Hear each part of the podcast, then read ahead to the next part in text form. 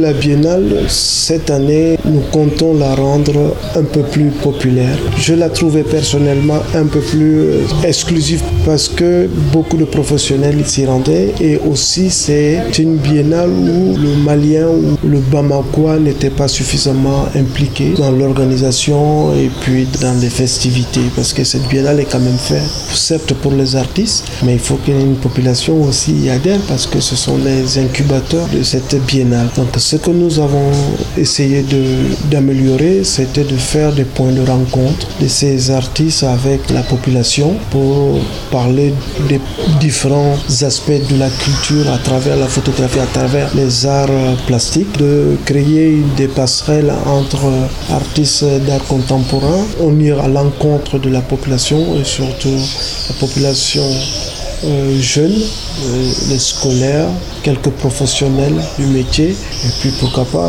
les gens du quartier. Chacun amènera sa petite euh, pierre à l'édifice.